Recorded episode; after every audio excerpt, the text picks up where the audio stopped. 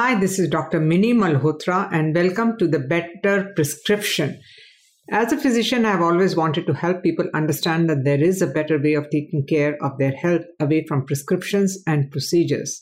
And this podcast is a tool that will help and guide you to a natural root cause approach, which can not only prevent disease, but also reverse them if they are not too advanced.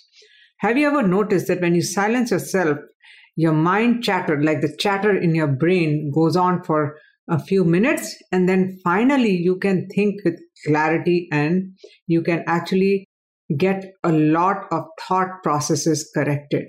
You can calm your not only your mind but your body and you can see actually feel how your body is you know every part of your body is reacting in different ways sometimes when i silence myself i go to sleep and that is because my body is telling me that i'm really tired and i need to take rest.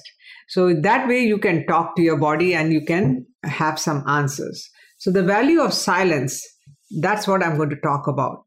Value of silence is felt by everyone at some point in their life. And silence is comforting nourishing and cozy.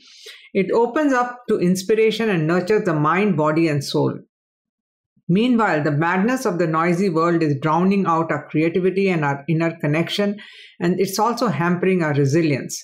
Science is now showing that silence may be just what we need to regenerate our exhausted brains and bodies. Studies have shown that noise has a powerful physical effect on our brains, causing elevated levels of stress hormones.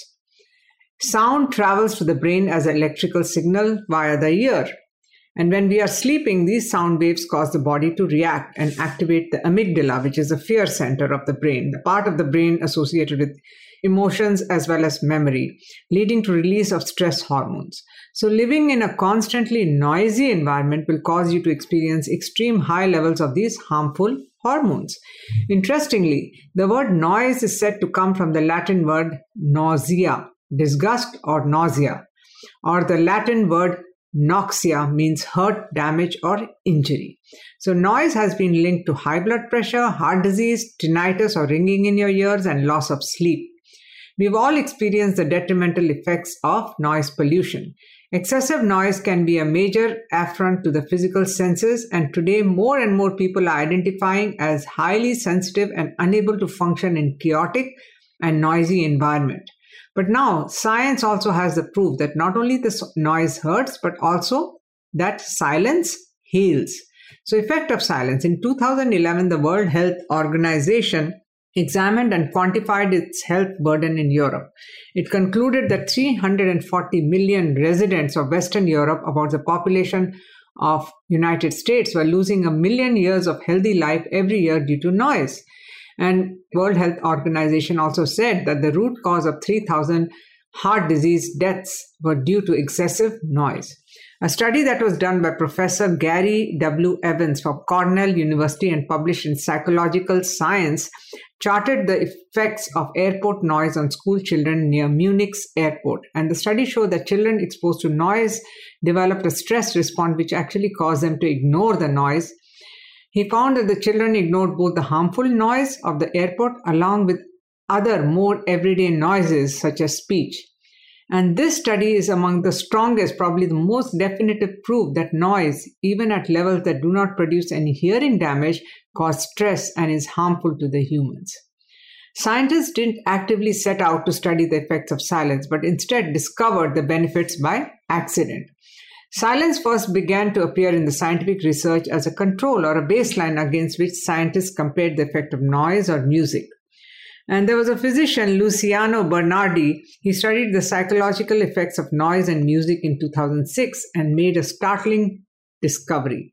When the subjects of his study were exposed to random stretches of silence in between the noise and music, they experienced a powerful effect.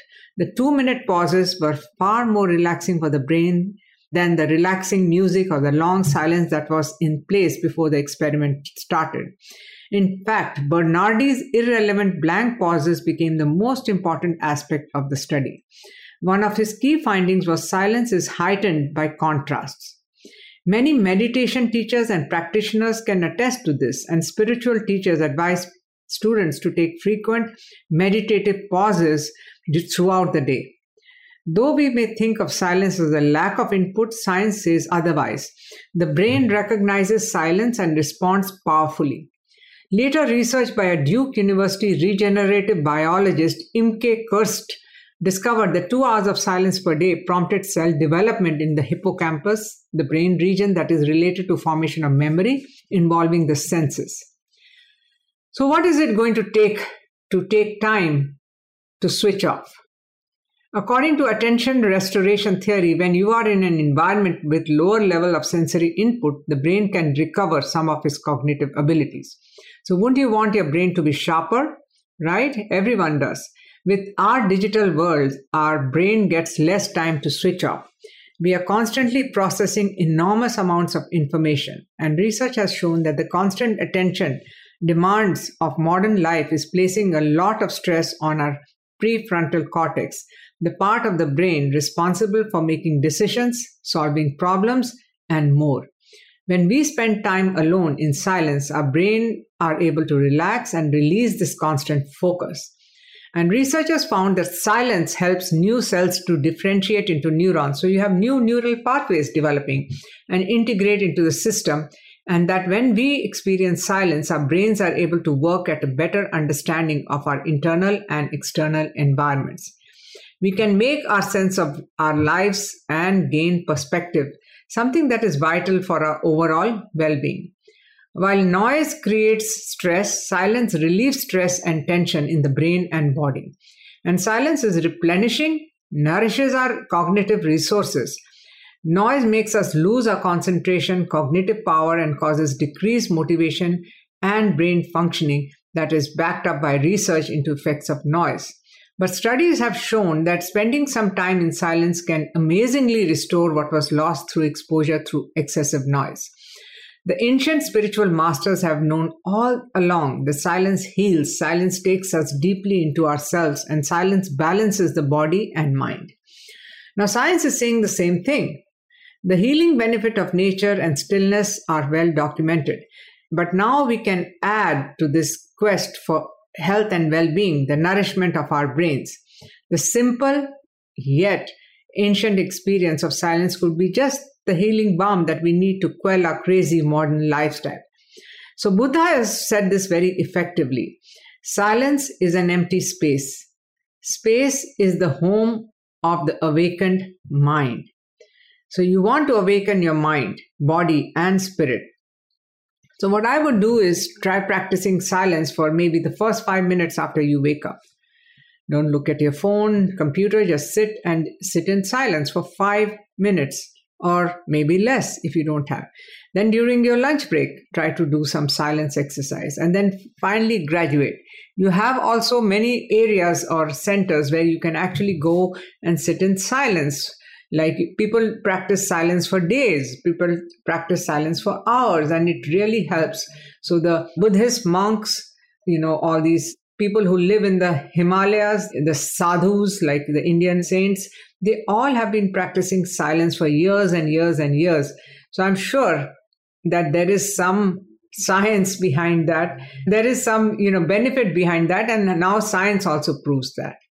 So make sure that before you hear my next episode, you practice some silence and write about your experience, how you felt, what happened. So that's all I have for you today, and I will talk to you again next week with another topic.